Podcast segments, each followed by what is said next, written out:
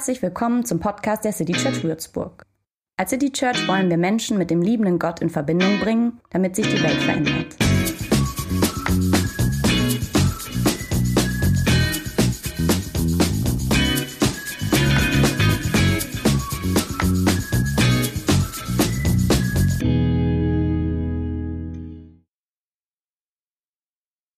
Wie es ist, wenn man Mama oder Papa wird.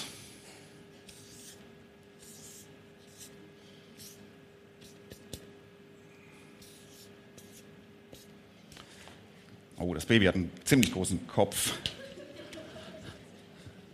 Ich habe jetzt mal ehrlich, äh, ernsthaft, äh, absichtlich äh, einen Menschen gemalt, wo man jetzt nicht sagen kann, ist das eigentlich der Mama oder die, die Mama oder der Papa. Ähm, wir schauen uns ja verschiedene Lebenssituationen an und Lebensphasen, die ihre jeweils eigenen Herausforderungen haben. Und heute eben schauen wir durch die Augen von Menschen, ähm, die junge Eltern sind. Ähm, viele Leute wohnen ja irgendwann in ihrem Leben mal eine längere Zeit mit sehr kleinen Menschen unter einem Dach. Viele Leute auch nicht. Ähm, vielleicht hast du dich bewusst dagegen entschieden, Kinder zu bekommen oder es ist jetzt noch nicht dran oder du hättest schon gerne äh, ein Kind, aber dieser Wunsch hat sich aus irgendeinem Grund noch nicht erfüllt. So, das bedeutet, dieses Thema heute wird wahrscheinlich für manche von euch ein bisschen langweilig sein, für andere vielleicht auch mit Schmerz verbunden. Das bringt die Eigenart dieser ganzen Themenreihe mit sich und dem könnte man nur ausweichen, wenn man über so konkrete Lebenssituationen nicht redet, also heute übers junge Elternsein. Vielleicht kann ein bewusster Nebeneffekt für dich sein, wenn das nicht deine Situation ist, dass du dich zumindest reinfühlen kannst in die Situation anderer, äh, um sie besser zu verstehen. So, diese Interviews vorhin von Menschen, die ihr erstes Kind erwarten oder es ist bereits geboren, ähm, diese Interviews machen ja deutlich, wovon diese Lebensphase geprägt ist. Ich glaube, Sie haben es alle mal gesagt, nämlich von dieser einschneidenden Veränderung. Also da hat sich krass etwas verändert. Oder ist gerade dabei oder wird sich bald. So. Also, das ist das alte Leben, so ist es jetzt. Ein Kind verändert das Leben schon sehr. Jetzt kann man sich darüber streiten, ob das zweite das dann noch mal krasser verändert oder ich würde eher sagen, die Veränderung zum ersten. Das ist der große Einschnitt. Ähm, und ja, das ist ein großes Glück. Ich erinnere mich noch, wie, wie überwältigend das war, ähm, so das erste Mal deine älteste Tochter, bei der jüngeren weiß ich schon gar nicht mehr, aber bei der ersten, wie das war, die zum ersten Mal im, im Arm zu halten, das ist schon schwer zu toppen durch irgendetwas sonst. Glück, ja, ähm, sagen wir mal, ich versuche jetzt mal das große Glück, ja, also ähm, wenn wir dieses Baby jetzt also in ganz groß hier malen, ja, das ist schon ein großes Glück. Aber dieses große Glück hat einen Preis. Und ähm, da hängt ein Preisschild dran. Und den Preis, den ähm, wird man zahlen. Ähm, den zahlt man bewusst. Äh, jedenfalls wäre es gut, man hat sich vorher Gedanken gemacht. Ähm, aber den gibt es. Und um diesen Preis, um das Preisschild geht es heute. Es geht heute nicht so sehr um Kinderglück, ähm, sondern um die Frage, wie gehen wir damit um, mit dieser Ambivalenz, dass das ein großes Glück ist, das einen großen Preis hat. Und dass dieser Preis sogar manchmal eine Last sein kann, für die man sich, ich weiß nicht, ob ihr euch da reindenken könnt, als junge Eltern manchmal sogar schämt, dass das, dass das einen belastet. Also wir leben im, im Jahr 2023, deswegen ähm, können sich Paare heute vielleicht diesen Preis besser teilen als vor 50 Jahren noch, wo irgendwie klar ist, wer diesen Preis zahlt. Ähm, trotzdem zahlt ihn auch heute oft noch einer beziehungsweise ein Nee mehr als der andere. Und klar, wenn man allein erzieht, dann potenziert sich dieser Preis sowieso nochmal oder er halbiert sich eben nicht. Kinder sind ein Geschenk, klar, keine Mama oder kein Papa würde es wieder äh, zurückgeben wollen, aber es ist auch die ganz normale, durchschnittliche Erfahrung des Elternseins, dass das einen Preis hat. Also der Schlaf wurde ja eben schon mal genannt. Ne? Äh, vordergründig ist jedem klar, das könnte passieren. Was man vielleicht nicht so, einmal klingt es so ein bisschen kurz an, Beziehung. Also es kann durchaus sein, dass die eigene Beziehung unter Stress kommt, weil da dieser kleine Mensch jetzt noch mitlebt und weil der was fordert. Ähm, die Last der Verantwortung, die man jetzt plötzlich hat und die einem Sorge macht, Verantwortung. Ich schreibe mal nur Freunde hin. Das hat, glaube ich, gar keiner von den Paaren gesagt. Plötzlich sehen dich deine Freunde nicht mehr und du sie nicht mehr. Also der Verlust von sozialen Kontakten, oder mindestens werden die schwerer, der Verlust von Spontanität, Flexibilität, ähm, Karriereknick, kann ein Preis sein, den man zahlt. Was habe ich noch? Das Gefühl des Gebundenseins. Manchmal diese komische Mischung aus überfordert sein und gleichzeitig total unterfordert sein. Also wenn ich heute noch denke, ich fand es manchmal halt auch einfach echt langweilig, mit einem Einjährigen zu Hause zu sitzen. Die Unterhaltungen sind, also du bist eigentlich nicht wirklich gefordert, so, aber überfordert und gleichzeitig unterfordert, so. Und Urlaube, ja. Zwei haben da eben die Vermutung, dass sie sich ein bisschen ändern könnten. ja.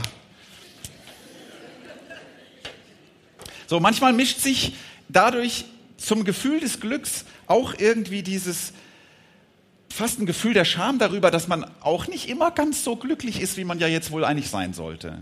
So. Deswegen redet man dann auch nicht so gerne darüber. So. Man will ja eine richtig gute Mama und eine richtig gute Papa sein und, und kann das manchmal vielleicht vor sich selbst nicht zugeben, dass man denkt, boah. So. Trotzdem, wenn ihr da gerade drüber nachdenkt oder wenn euch das gerade bevorsteht, es ist natürlich ein großes Glück. Es es ist ein großes Glück. Ja, ist es auch wirklich, aber wir reden heute hierüber. So, wie bei anderen Themen auch, liegt ja manchmal schon eine gewisse Erleichterung da drin, sich bewusst zu machen, es geht allen so. Es geht nicht nur mir so. So, manche Kinder schlafen besser durch, andere schlechter, ja, aber es ist erstmal normal. Auch diese Gefühle, ähm, oh, dass es einen belastet, so. Und, und darüber kann man reden. Sollte man, glaube ich, auch. Ähm, man kann da offen drüber sein. Man kann auch mal Hilfe, um Hilfe bitten und Hilfe annehmen. Das ist noch kein Zeichen dafür, dass man es nicht alleine nicht hinkriegt. In anderen Kulturen gibt es doch diesen Satz, äh, für die Erziehung eines Kindes braucht man ein ganzes Dorf. So, also, ja.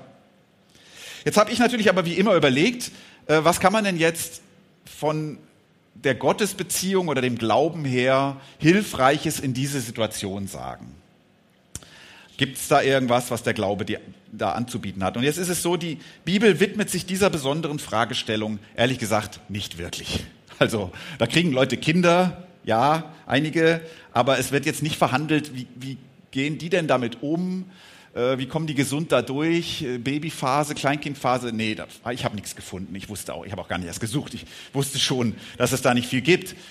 Deshalb habe ich mir aber gedacht, was könnte man machen? Nun ja, man könnte mal über die berühmteste Mutter der Bibel reden oder zumindest mal gucken, ähm, was findet man da vielleicht so. Mindestens könnte man an sie ein paar Gedanken anlehnen, sagen wir mal. Und natürlich den berühmtesten Vater. Oder sagen wir mal, er ist eigentlich nicht so berühmt, aber durch sie äh, ist es dann geworden. Sagen wir das berühmteste Elternpaar. So. Ähm, Maria und Josef. Ich schreibe jetzt mal nur Maria hin. Und zwar, ich meine die Maria 1.0. Also nicht, nicht die Frau, die man aus ihr gemacht hat dann.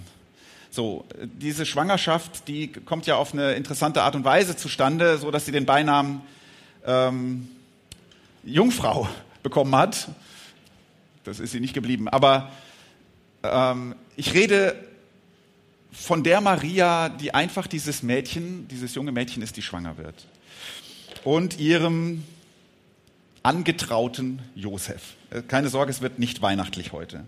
Wir schauen in eine kleine äh, erste Szene rein. Da ist, ist sie ihrer Schwangerschaft sich bewusst und besucht ihre Cousine und die ist auch schwanger und es ist auch alles ein bisschen überraschend gekommen. Die beiden freuen sich und jetzt singt sie ein Lied. Maria. Mein Herz preist den Herrn, alles in mir jubelt vor Freude über Gott, meinen Retter. Ich bin nur seine geringste Dienerin und doch hat er sich mir zugewandt. Jetzt werden die Menschen mich glücklich preisen in allen kommenden Generationen. Denn Gott hat Großes an mir getan, er, der mächtig und heilig ist. Sein Erbarmen hört niemals auf. Er schenkt es allen, die ihn ehren, von einer Generation zur anderen.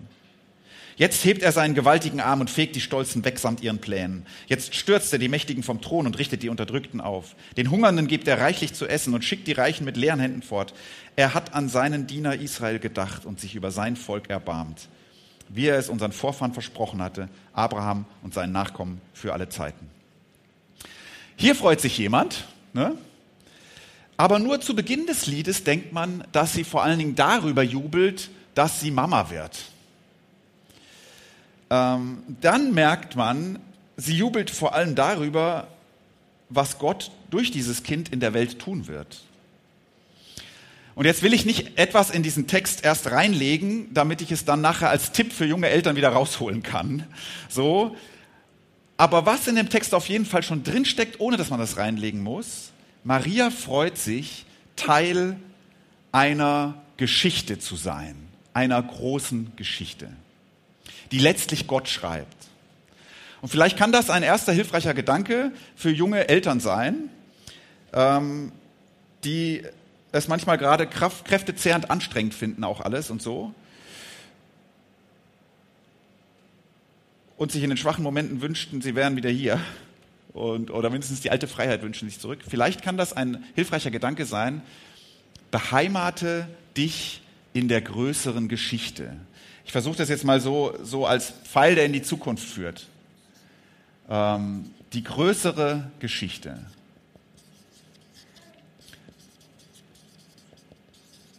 Beheimate dich in der größeren Geschichte. Mit deinem Kind hat eine neue Geschichte begonnen. So, jetzt ist dein Kind sicher nicht Jesus, aber er oder sie oder die Zwillinge oder wie auch immer ähm, bringen etwas in diese Welt, was ohne sie nicht da wäre. Gott schreibt seine Geschichte mit einem Menschen und du bist ein Teil davon. So. Gott will, dass dieser kleine Mensch ist. Und diese Geschichte, die da geschrieben wird, die ist weit größer als deine, auch, auch das, was du jetzt gerade von dieser Geschichte erlebst, was seinen Preis hat. Ähm, du bist Papa oder Mama von jemandem. Und damit bist du Teil einer größeren Geschichte. Und zu dieser Geschichte gehört das Weitergeben des Lebens. Ich meine das jetzt nicht biologisch. Ich meine von dir etwas in, in dieses Leben investieren. In die nächste Generation. Da ist etwas von ermöglichen. So. Und ja, das kostet seinen Preis, aber vielleicht kannst du in diesem, in dieser größeren Geschichte den Sinn für diesen Preis sehen. Vielleicht kommst du mit deiner Geschichte für einen Weilchen irgendwie jetzt zu kurz gerade. Äh, wenn das so ist, dann ist es nicht vergeblich. Da ist die größere Geschichte. Vielleicht kannst du dich in diesem Gedanken beheimatet, beheimaten, dass, dass du oder dass ihr etwas diesem Kind schenkt, was, was Wirkung ins, in die Zukunft rein hat. Also dieser Gedanke, die Kinder dieses Kindes, die Kinder meiner Kinder, die werden zu, indirekt noch geprägt sein von dem, wer ich heute bin, was ich heute gebe. Und die Kinder derer Kinder auch noch vielleicht. Also aus der anderen Perspektive ist uns der Gedanke relativ vertraut, wenn wir darüber nachdenken, was bedeutet es, was bedeutet es für mich heute, wer meine Urgroßeltern oder spätestens meine Großeltern sind. Das hat irgendwie einen Einfluss auf mich heute. Die Freude der Maria über die Zukunft, die Gott mit ihrem Sohn für andere eröffnet, die könnte vielleicht ansteckend sein. Was sagt eigentlich Josef dazu? Nichts. Also ist euch das schon mal aufgefallen? Der Mann der Maria sagt in allen Geschichten nicht ein Wort. Nichts, null, nada. Der Mann schweigt. Oder man kann auch sagen, ähm, die Jesus-Biografen fanden es nicht wichtig, irgendwie äh, das hat die nicht interessiert, was dieser Mann gesagt hat oder gesagt haben könnte. Aber 30 Jahre später, also wenn wir jetzt mal sagen, von heute an wäre das ja oh, jetzt 2050, ja, Zukunft. 30 Jahre später wird der Stiefsohn dieses Mannes Gott als liebevollen Vater zeichnen, den Menschen vor Augen malen.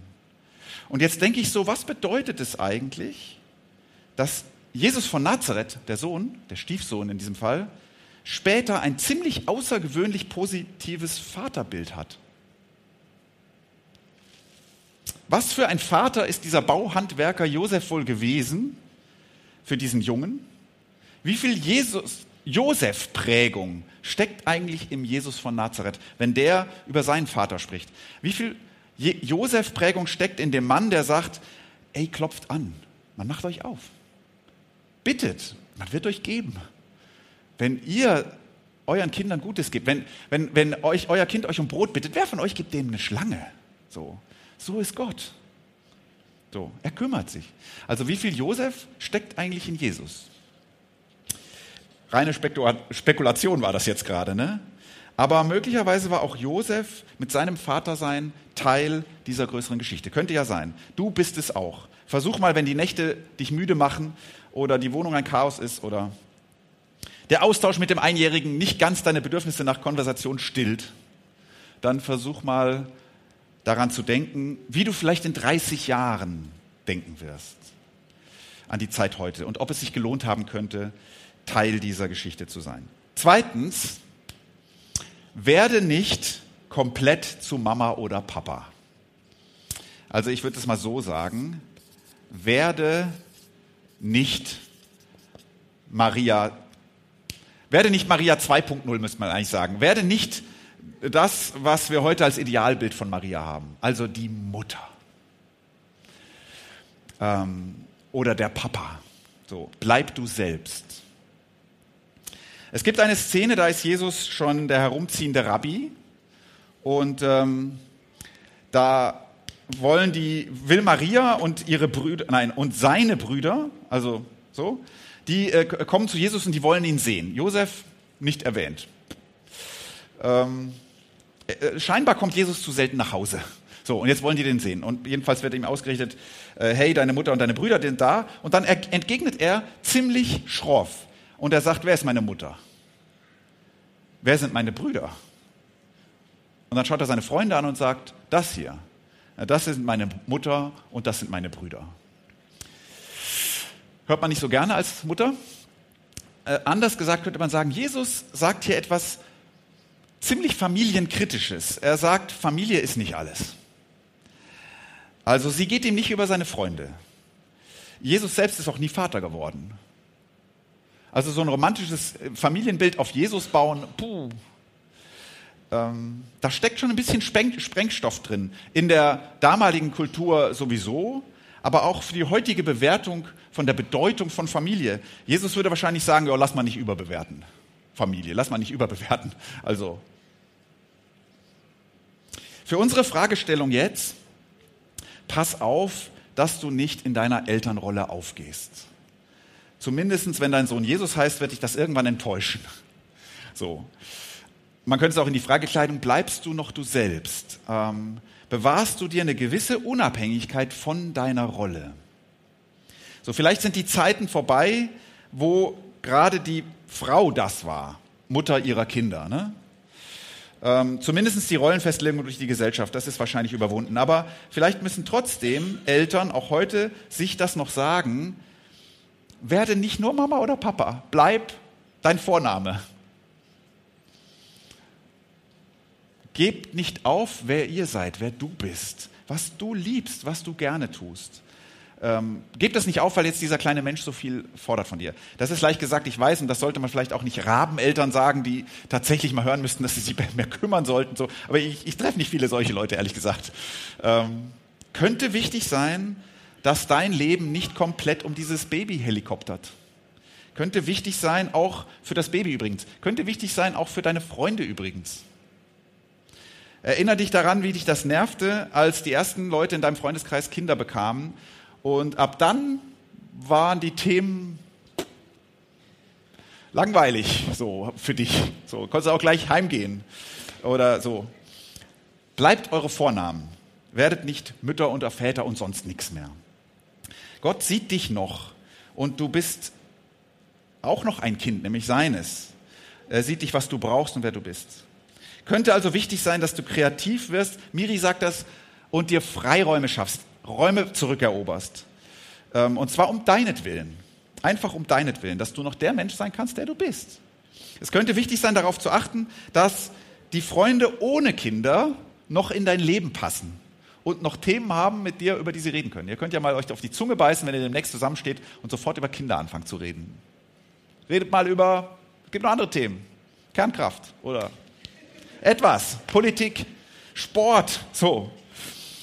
Schau, dass möglich bleibt, dass du regelmäßig etwas ohne dein Kind tun kannst. Es könnte auch wichtig sein, dass der Beruf, solltest du ihn geliebt haben und sollte er dir Sinn gegeben haben, dass der deine Elternschaft überlebt. So. Ich weiß, das ist alles gar nicht so leicht, aber ich sage mal wenigstens, es ist erlaubt. Manchmal hat man so diese Frage, darf ich das denn an mich denken? Ja. Sollte ich nicht alles für meine Familie sein? Nein. Sind wir dann nicht weniger gute Eltern? Glaub nicht. Und wenn schon. So. Gib dich selber darin auf. Sei ein bisschen gnädig auch mit dir. Gott ist es auch. Du bist jemand, der Aufmerksamkeit braucht. So gut das ist, Teil einer größeren Geschichte zu sein und sich in die nächste Generation zu investieren, so schlecht ist es, völlig darin aufzugehen. Maria muss sich von ihrem Sohn anhören, dass nun andere seine Familie sind. Und dann ist es keine gute Idee, wenn du dich zu sehr in diese Elternrolle so reinsteigst, dass du dich darüber definierst so, und darin den Lebenssinn suchst. Bleib du selbst. Vor 50 Jahren war das für Männer ganz einfach und für Frauen fast unmöglich. Heute ist es für beide nicht ganz einfach, aber für beide möglich. So, drittens, das wäre der dritte Punkt, der lautet nie wieder. Und zwar, nie wieder wirst du das hier haben. Es wird nie wieder so sein, wie es mal war. Ähm, die Veränderung, die dein Kind in dein Leben bringt, die ist unumkehrbar und das ist auch okay. Maria taucht noch einmal in der Apostelgeschichte 1 auf und ich lese noch mal kurz da rein. Da ist Karfreitag, Ostern, Himmelfahrt, das liegt schon alles hinter uns und dann steht da das. Sie gingen in das Obergemach des Hauses, wo sie nun von, von nun an beisammen sind. Und jetzt werden die Freunde aufgezählt von Jesus. Petrus, Johannes, Jakobus, bla bla bla, alle möglichen Freunde. Auch die Frauen waren dabei und Maria, die Mutter von Jesus, sowie seine Brüder. Sie alle waren einmütig beieinander und beharrten beharrlich um das, beteten beharrlich um das Kommen des Geistes. Maria, die Mutter, ist hier Teil dieser Gemeinschaft geworden, die ihr Sohn vorher seine neue Familie genannt hat. Von Josef fehlt jede Spur. Also der verliert sich irgendwie im Nebel der Geschichte, dieser Mann. Auch, ohne jetzt auch hier zu viel reinzulesen, was man auf jeden Fall merkt, Marias Leben hat sich sehr verändert. Es ist nie wieder das Leben geworden. Vor drei Jahrzehnten war sie eine junge schwangere Frau, die überraschend ein Kind erwartet und deren Leben jetzt Kopf steht. Es ist nie wieder so geworden, wie es vorher war. Und ich glaube, das sollte man wissen, wenn so ein kleiner Mensch das Leben betritt, das sollte man auch drüber nachdenken, bevor man einem kleinen Menschen einlädt, das Leben zu betreten. Sollte man drüber nachdenken, es wird nie wieder so wie früher. Und damit, das ist jetzt mein dritter äh, Tipp, sollte man möglichst schnell seinen Frieden machen. Alles andere ist müßig. Ähm, was man da an Veränderungen verliert, so, das darf man auch betrauern. Und das, was man bekommt, das darf man bejubeln. Aber mit der Geburt ist sozusagen ein neues Kapitel aufgeschlagen. Und das alte Kapitel, das ist jetzt zugeklappt. Das kommt auch nicht wieder. Ähm, neues Kapitel in der Geschichte. Und da wird sich jetzt eine Geschichte entwickeln, die hast du auch nicht völlig im Griff. Ähm, du kannst dich nur entscheiden, bei dieser Geschichte mitzugehen. In dieser Geschichte spielst du auch nicht mehr die Hauptrolle, aber eine wichtige. Deshalb weil du da nicht die Hauptrolle spielst, habe ich hier gesagt, schreib auch deine eigene Geschichte weiter, aber trotzdem wird deine Geschichte mit dieser Geschichte verknüpft sein und das kannst du nicht mehr auflösen. Willst du auch nicht mehr. Und ich sage mal, das ist faszinierend hier. Und das ist ein Risiko. Es birgt die Chance für Erfahrungen, die du ohne dieses Kind nie gemacht hättest. Gute wie traurige. Wenn das Kapitel erstmal angefangen ist, dann kann man nicht wieder davor zurück. Ein Teil deines Glücks bleibt immer an das Glück dieses Menschen geknüpft. Und sich zurücksehen ist müßig. Also sich nochmal sehen nach neun Stunden Schlaf. Ähm, Oder nach gar keinem Schlaf, aber aus anderen Gründen. So.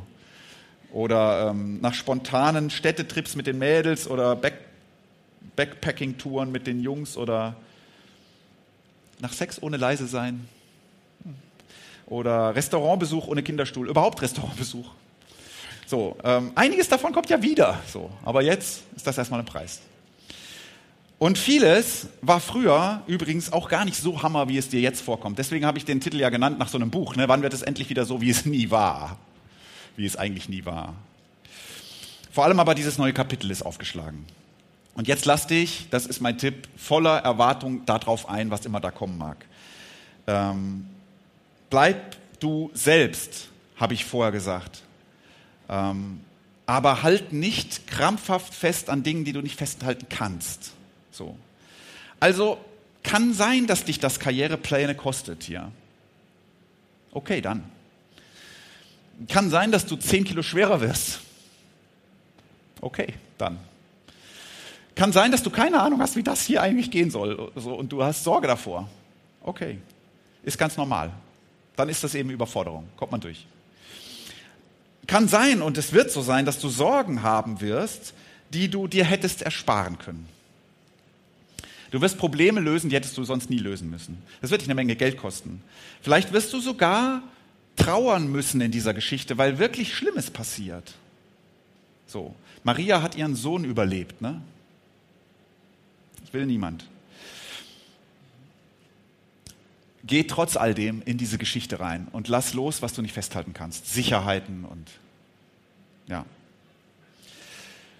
Das Beste ist, du lässt dich auf die Veränderung ein und freust dich auf ein neues Abenteuer. Du bewahrst dir darin deine Freiheit, bleibst der du bist oder die du bist, ähm, nimmst dich also selbst mit in diese neue Geschichte. Und wenn sie dir so streckenweise gar nicht gut gefällt, diese Geschichte, wenn sie echt Kraft kostet, dann erinnere dich daran, äh, dass du Teil einer größeren Geschichte bist und dass sich das lohnt. Aber bleib gespannt, was Gott in diesem und den folgenden Kapiteln irgendwie an neuen Möglichkeiten auftut. Vielleicht bedeutet das für dich irgendwann neuer Ort, kann sein. Oder neue Aufgabe, vielleicht neuer, neuer Beruf oder eine neue Rolle oder neues Leben. So. Es wird nie wieder so sein, wie es eigentlich auch nie war. Aber das ist okay. Amen.